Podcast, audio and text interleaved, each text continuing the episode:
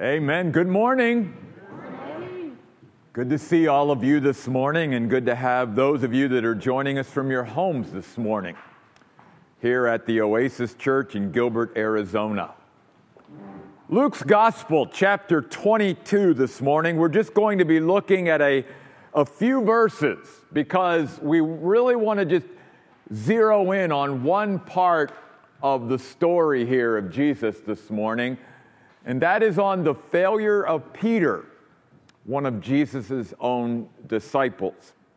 I believe it's one of the most important lessons that you and I can ever learn as a follower of God is how do we respond to our failures? Because if you remember, if you were here last week and I asked at the end of the service, how many of you have ever failed? Every hand went up, which is good. That means there's no liar was in the group. We all fail, and we all will fail. So the question is not whether we're going to fail God at some point in our life and maybe even fail others. The question is, how are we going to respond to it? How are we going to deal with it?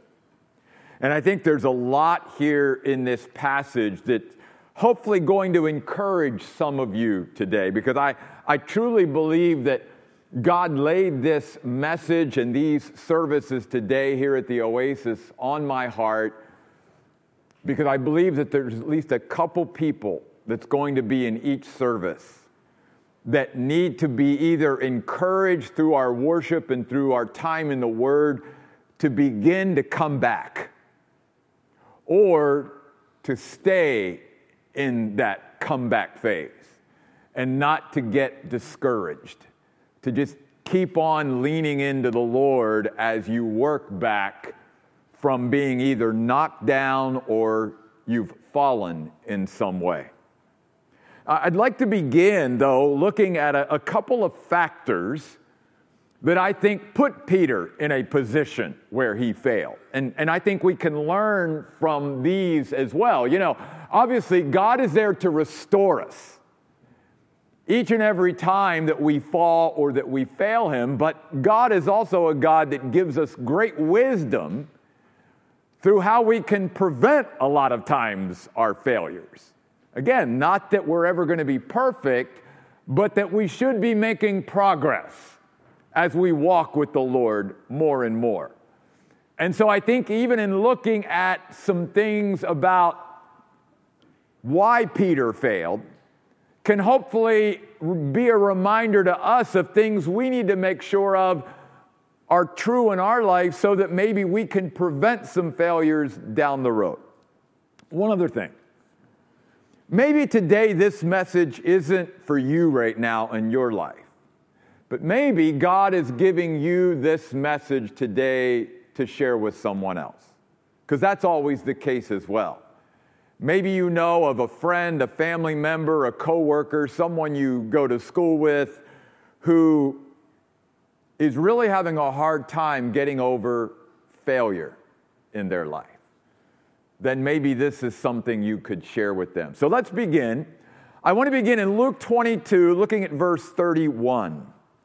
Luke 22, looking at verse 31, the story of Jesus is the story of a God who restores and a God who, again, knows everything about us and loves us anyway. So you'll note something there in Luke 22 31. Jesus calls Peter by his name Simon, because at this point, Peter's not acting like a rock right now. So he says to him, Simon, Simon, pay attention. Most of the time in our life, if someone says our name more than once, they really want us to get something, or in my case, I was in trouble. When I would hear my mom say, Jeffrey, Jeffrey, using my full name, I knew, oh boy, here it comes.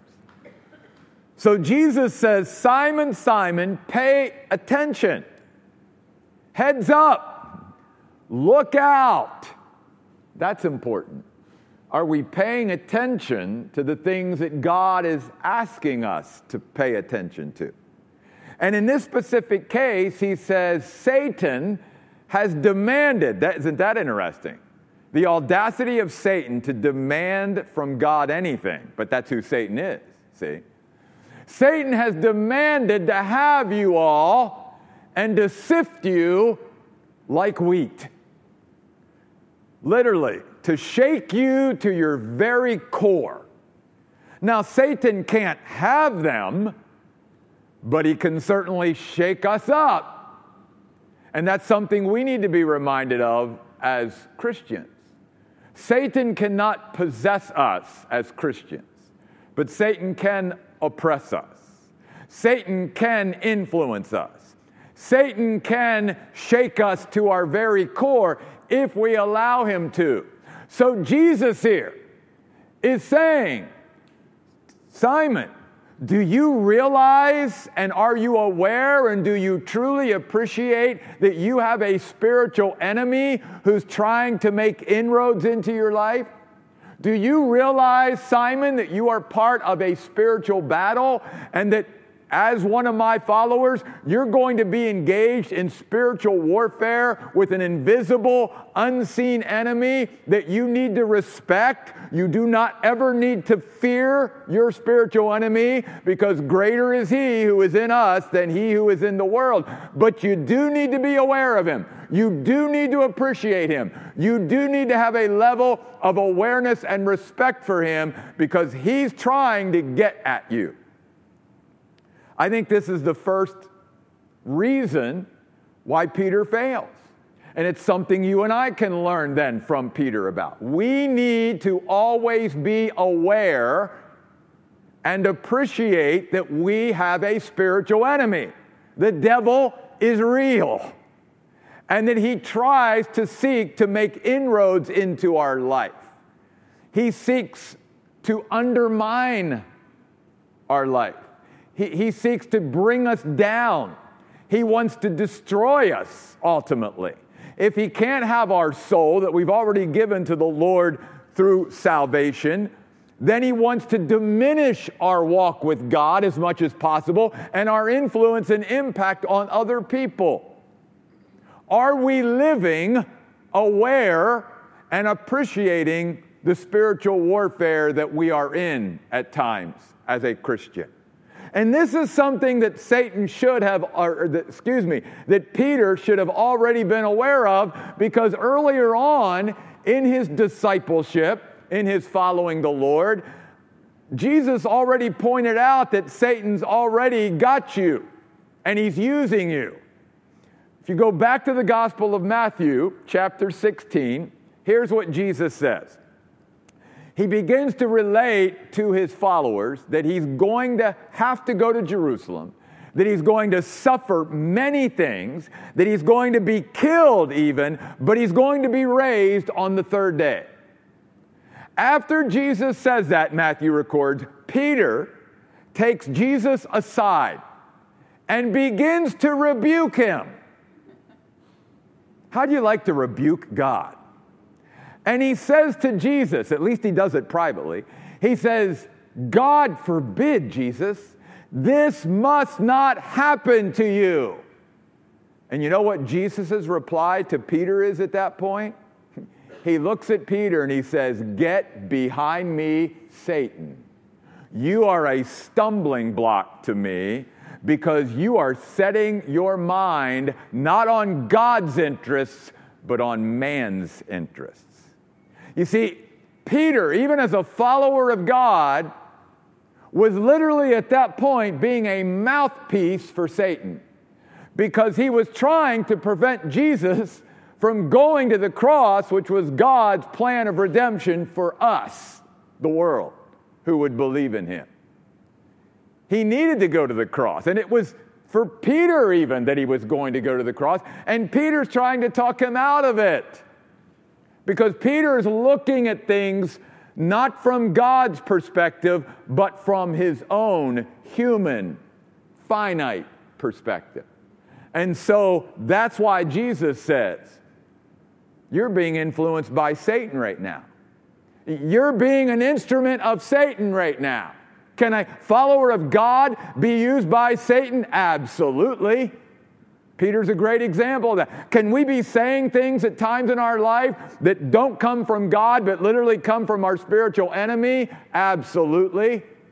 Because Peter did.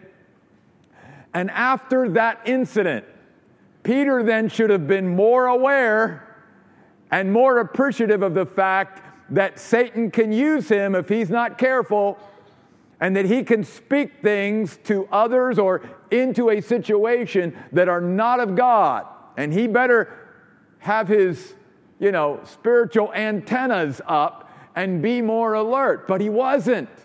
Because here he is again. Jesus is having to remind him hey, Peter, Satan wants to have you all and sift you all like wheat. That's why Paul tells us in the book of Ephesians, chapter 6. He says, Finally, be strengthened in the Lord and in the strength of his power. Clothe yourselves with the full armor of God that you may be able to stand against the schemes of the devil. For our struggle is not against flesh and blood. Later on, he says, For this very reason, then, Take up the full armor of God and put it on every day so that you may stand in the evil day, meaning in the day that you are attacked, and that with everything then you've done, that you are standing. By the way, you'll notice something very important there. When we are engaged in spiritual warfare and a spiritual battle, and we know and sense that we're being attacked by our spiritual enemy, we don't have to take any ground.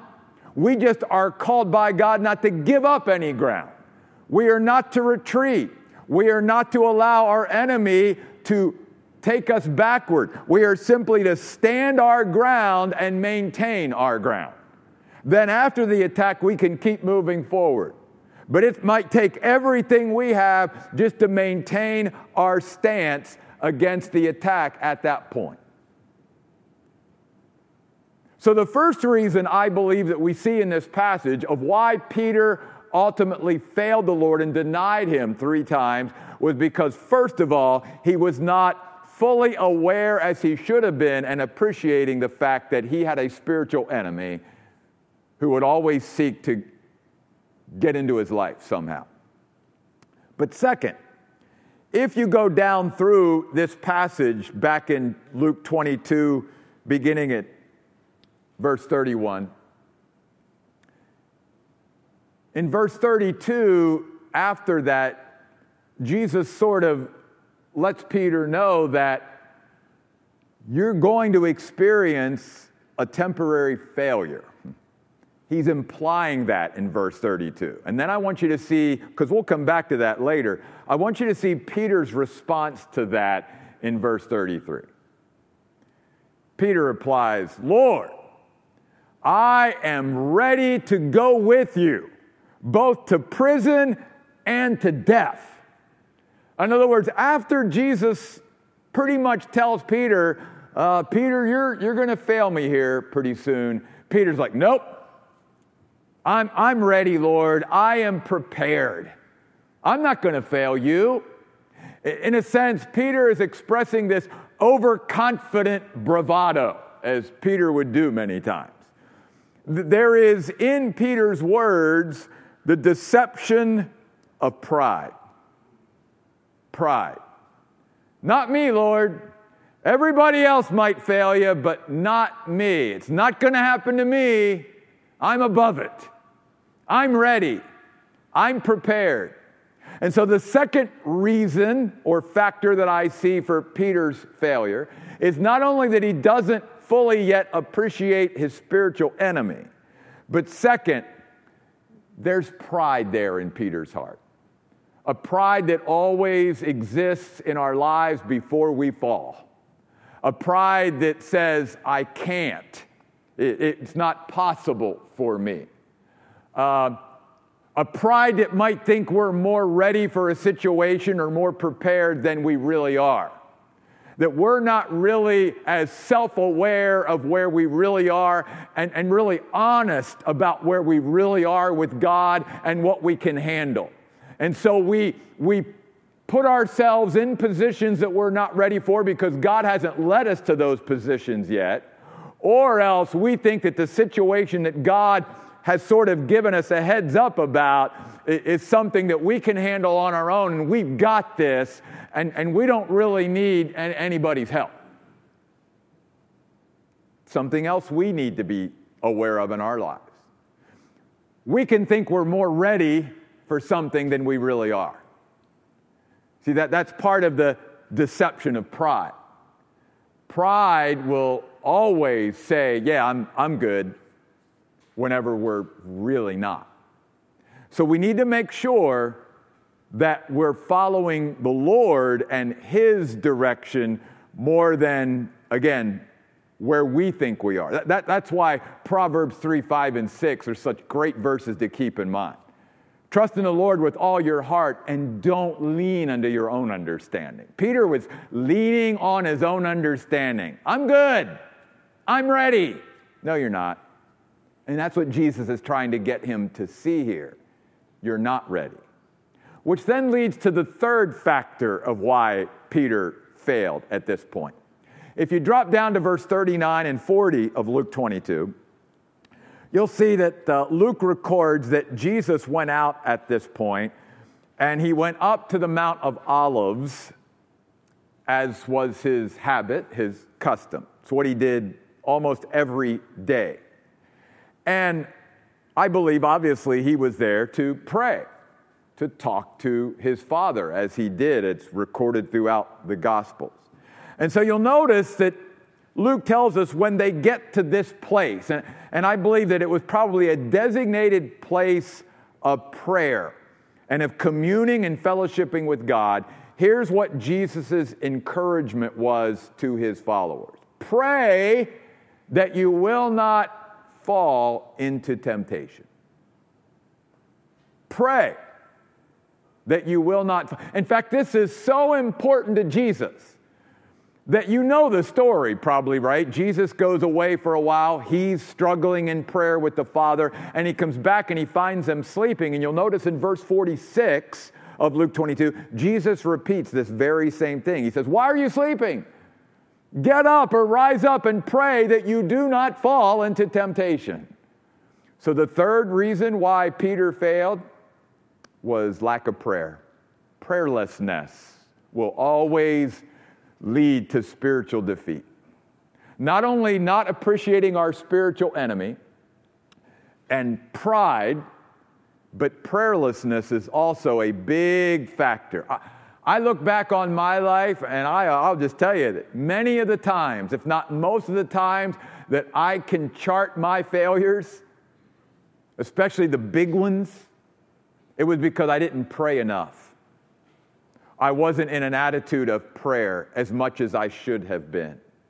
And I love the word that Jesus uses for pray here. It's a word that speaks about transformation through intercession with God. It's the idea that when I talk to God and I turn to Him, that God is literally changing me and transforming me. And in this case, I think there would be even a couple things that tie into our first couple of points. First of all, it would be that God would continue to humble us in His presence, and that God in His presence would make us more aware and appreciating the spiritual warfare and battles that we find ourselves in at times, and would get us to a better place if we're just willing to pray Jesus, in a sense, is saying, pray instead of failing the test. Because the word temptation here that Jesus uses is simply a word that speaks about a test is coming, Jesus is saying. And you're either going to pass the test, Peter, and, and my other design, or you're going to fail the test. There is no like A, B, C, D, E, F grade. It's either you're either it's pass or fail. And Jesus is saying, if you don't pray, you're going to fail this upcoming test. So, there again, Very important for us to apply this to our life. Are we praying enough? Are we spending time in prayer every day? Is prayer a priority in our life? Are we turning to God and talking to Him? And not just to go to God and asking Him for things, which is biblical. He wants us to do that. But to go to God in prayer in such a way that we're saying, God, I'm here not necessarily to ask you for anything, I'm here just to spend time with you so that you can transform me, so that you can change me, so that you can strengthen me, so that you can make me more wise. I'm here for you to do what you need to do in my life so that I don't experience the failures that Peter experienced. One final one I see in the text this morning. If you go over to verse 54, it tells us there that they came to arrest Jesus. And as they led him away, they brought him to the house of the high priest. But then notice the next few words in verse 54. But Peter was following Jesus at a distance. He was following Jesus, but he was following him from afar. It is just the opposite of what we're encouraged to do as believers. What does Jesus tell us? Stay close to me, abide in me, remain in me. Don't follow me from a distance, follow me up close. In fact, even in biblical times, and even up into recent times, although the illustration isn't quite as meaningful because we don't walk on a lot of dirt, dusty roads. But in ancient times, they would encourage those that were disciples of a rabbi to walk in the dust of your rabbi. In other words, walk so closely behind your rabbi, your teacher, your leader, that as they kick up the dust, the dust literally is falling on you. Don't follow from a distance, don't follow from afar. Stay close.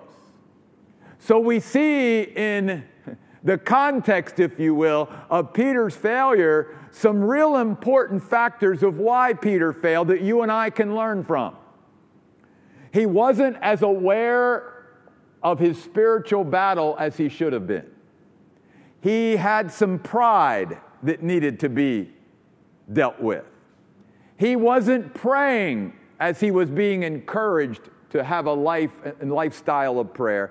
And at this point in his life, he was not following Jesus closely, he was following Jesus with a lot of space in between. And all of those factors we can apply to our life as well that can maybe prevent us from some of the failures that we could have otherwise. But that's not primarily why we're in this passage today. We're in this passage today because we all recognize, like Peter, we're going to fail the Lord at some point. How do we respond to it? Jesus gives us the answer to that back in verse 32 of Luke 22. After Jesus tells Peter, Look, Satan has demanded to have you all and sift you like wheat. Literally, throw your world upside down and shake you to the core. Jesus says this, but I have prayed for you, Simon. Now let's stop there. That's huge. Jesus is reminding his followers, including Peter, I'm praying for you. I'm praying for you. I hope that will encourage you today. Do you know that the Bible teaches that Jesus just isn't up there in heaven, just sort of standing around? That the Bible tells us in Hebrews chapter 7, verse 25, that Jesus is always interceding for us? How encouraging is it when you know that there's another Christian or a group of Christians who are praying for you in any situation? That's usually a great encouragement to us. How much more encouraging is it to know that the Son of God, the King of Kings, the creator of this universe, the sustainer of this universe, is praying for you, and He's praying for you even right now. You and I need to remember that. Jesus is praying for each of us. And then Jesus goes on to remind Peter that I know as God, your failure's coming. But I'm praying that you don't allow your failure to define you, to ultimately defeat you, or to discourage you. Because I got plans for you, Peter. I've got plans for you. I have prayed for you that your faith may not fail. In other words, Jesus is saying, I'm praying that you'll learn from your failure, that you'll grow from your failure, but that you will not allow this failure that's coming to keep you from being all that I have planned for you to be. Because many people, that's where they are. They allow their failures to ultimately discourage them, defeat them, define them, and keep them from experiencing all that God has planned for them. And Jesus is praying for Peter that this failure that's coming will not be one that keeps Peter down for long. Because he's saying something even about who he is as God. I'm a God who will always restore you after you fail. I'm a God who loves you unconditionally. And I love you as much when you fail as when you don't fail. And I am here to pick you back up from your failures. But notice what Jesus says. He says, I'm specifically praying that your faith does not fail. What's Jesus mean by that? The word fail is a very important word. It's where we get our concept of an eclipse from. Well, you know what happens in an eclipse? Something passes before something else and you can't see it. So Jesus saying, I am praying that your conviction of who I am and who you are to me, that your confidence in who I am and who you are to me, will not be eclipsed by your failure, will not be eclipsed by your circumstance or your situation. That you will always remember and be mindful of who we are with one another, because in a sense, we are in partnership with one another, and that partnership is unbreakable. Because one of the other concepts of this word pray that Jesus uses here when he says, I'm praying for you, is the idea that Jesus is saying to Peter, Peter, we are in unbroken partnership now. Once you placed your faith in me, you and I have become partners. And so everything, Peter, that you go through, I'm going through it with you and I'm never going to leave you, and I'm never going to forsake you. So we're partners here, Peter. You remember that. And even when you're heartbroken over your failure of me, don't let your failure eclipse what you know to be true between me and you. Is that true in your life? Has maybe a situation, a circumstance, or even a personal failure has it eclipsed who God is to you and who what he's already told you, what he's already promised you? Have you allowed a circumstance, a situation, your failure to come between you and your God and your conviction and confidence of who He is so it's blocking Him out? That's what Jesus is specifically praying for. And maybe He's even praying for that right now for some of you in this room. He's saying, You've allowed something to come between me and you. Don't let that happen.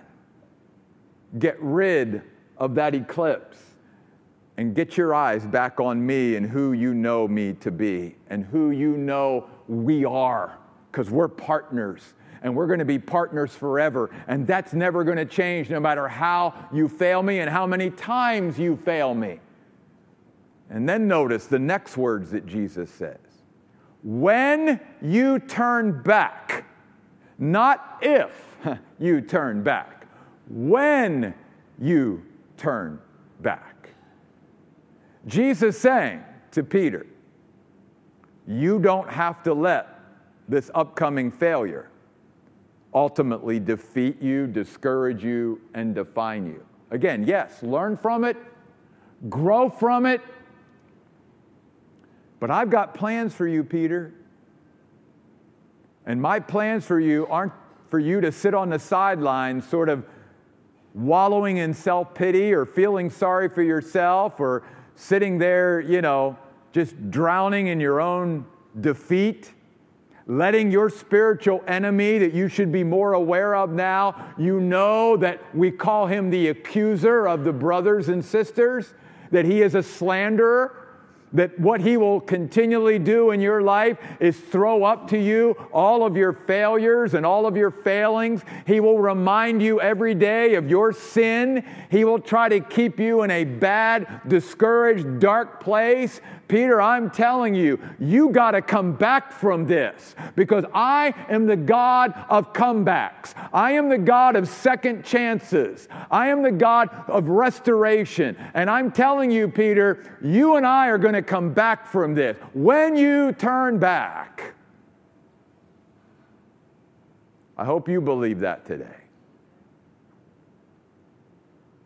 That God is the God of comebacks that there is no failure before God that God cannot bring a human being back from if that human being doesn't let their faith fail.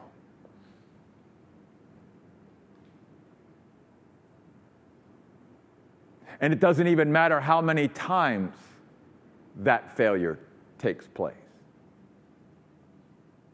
Because we know the story of Peter, right?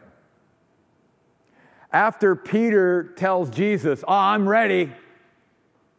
I'm ready to go to prison with you or death with you. What's Jesus' response to Peter? he says, Well, Peter, before the rooster crows today, you're going to deny that you even know me three times. Think about it. Peter, one of the main disciples of Jesus Christ is going to actually disavow and disown that he even knows Jesus. Three times to three different people, Peter's going to say, I don't even know who you're talking about.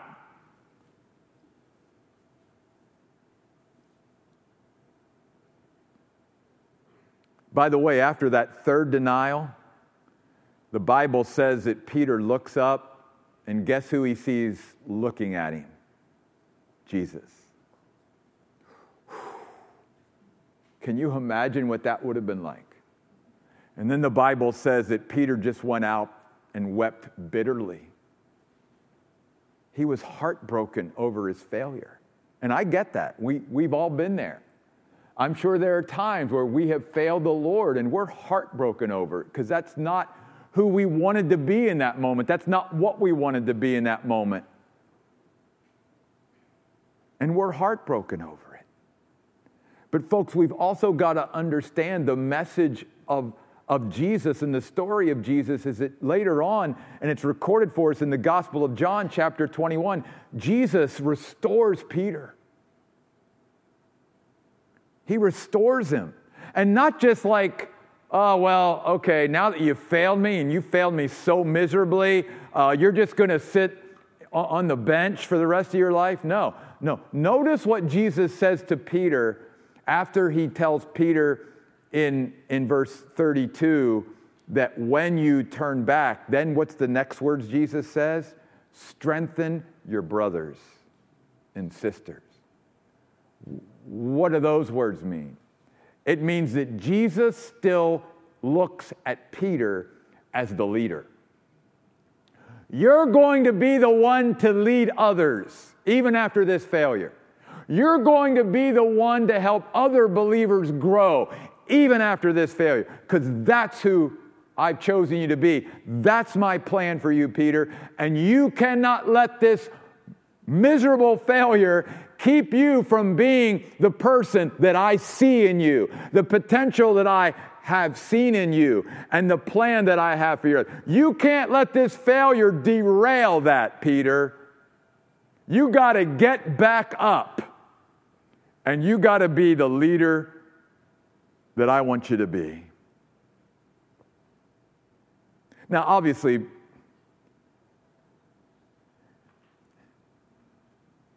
these words couldn't totally affect or impact Peter as much then before his failure as they would have after the fact. But I'm sure these words for Jesus, even ahead of the failure, was such an encouragement to Peter when he began to recall what Jesus told him. And maybe that's another aspect of how this message today can fit into our lives. Maybe you're sitting here today and you haven't really failed in a big way. We all fail the Lord every day, but in a way that's significant yet. But it's coming, and God knows it. So He knows that maybe even ahead of time, you need to hear the words of Jesus as he spoke them to Peter, so that later on, after the fact, you can be encouraged, or again, maybe use this message to encourage someone else.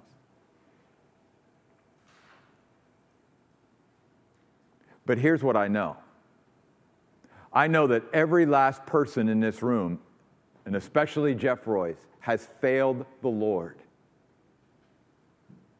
But, folks, we've got to learn how to respond when we fail we've got to learn to reach up and take the hand of Jesus that's reaching down to us and saying at that moment, Child, I know you failed me. And I want you to grow from it. I want you to learn from it, but I also want you to get back up. I want you to come back because I'm a God of amazing comebacks. In fact, I'm a God that invented the comeback. And I want you to get back up and become all that I see that you can be. Don't let the devil, your spiritual enemy, keep sifting you like wheat.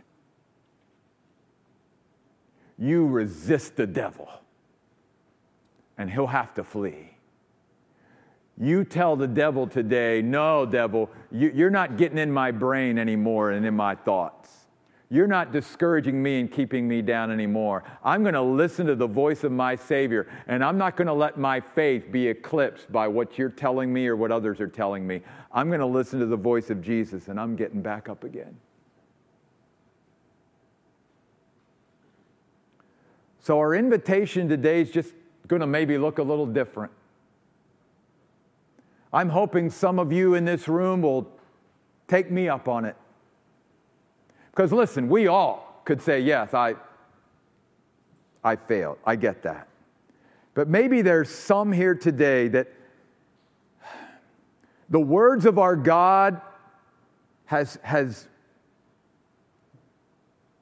has spoken to you in such a way that you want to respond to it. You want to say, God, I'm in the midst of my comeback and just continue to encourage me in the midst of my comeback. I haven't totally come back yet, but I'm there. I'm, I'm on the road. But maybe some of you today, this is the first day of your comeback. This is the day where you stop listening to your accuser keep you down and try to keep discouraging you and defeat you and, and, and let your failure, whatever it's been or whatever they have been, to define your life. And you are, you are going to believe in what Jesus says above all things. And, and you're going to believe in what he said to Peter that when I come back, God still got plans for me. And I'm going to start that comeback today. And I, I want to invite any of you that may be in that place right now to join me up here during our time of worship today because I'd like to just share a few words of encouragement with each of you that comes and, and, and pray with you, if I could, as your pastor. because I get failure. I get it. I know what it's like to come back from failure. And I'm certainly going to fail the Lord in the future at some point too. And I'm going to need to remind myself of this message. So I'm not here, and I'm not going to greet you as one that in any way is better than any of you. We all, as God's people joined together, know that without Christ, none of us, none of us are worthy.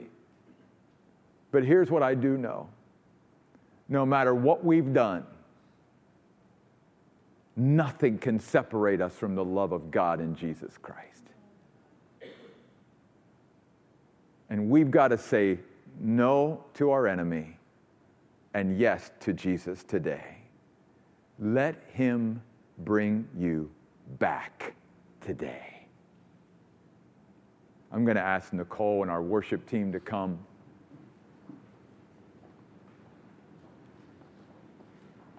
And I'm going to ask you all to stand with me at this point.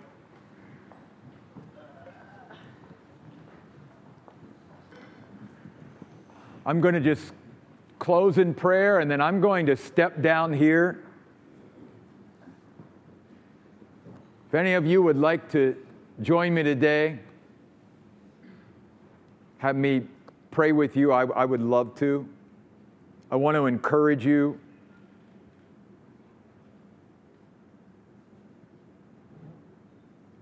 I want us to do some of, some of this publicly because I even want our enemy to know you can't have us. You can't have us. We're the Lord's, we're His children. He's the one that defines us, not you, Lord, not you, devil. So, Father, we come to you today, and I pray, God, that somebody here today has heard that message so clearly in this passage that you are the God of restoration. You are the God of comebacks. You are the God that can handle our failures perfectly. All you ask from us is that our faith in you and in who we are to you not be eclipsed by even our failures. That we continue to keep our eyes focused on you to see you, God, for who we know you to be and who you've told us you are. And that, Lord, no matter what, God, you are partnering with us. You will never leave us or forsake us no matter what. You want us just simply to take you by the hand today and let you lead us back. And I pray, Lord, that some would be open to that today whether it's continuing that comeback in their life or beginning that comeback in their life today, God. These things we pray in Jesus' name. Amen.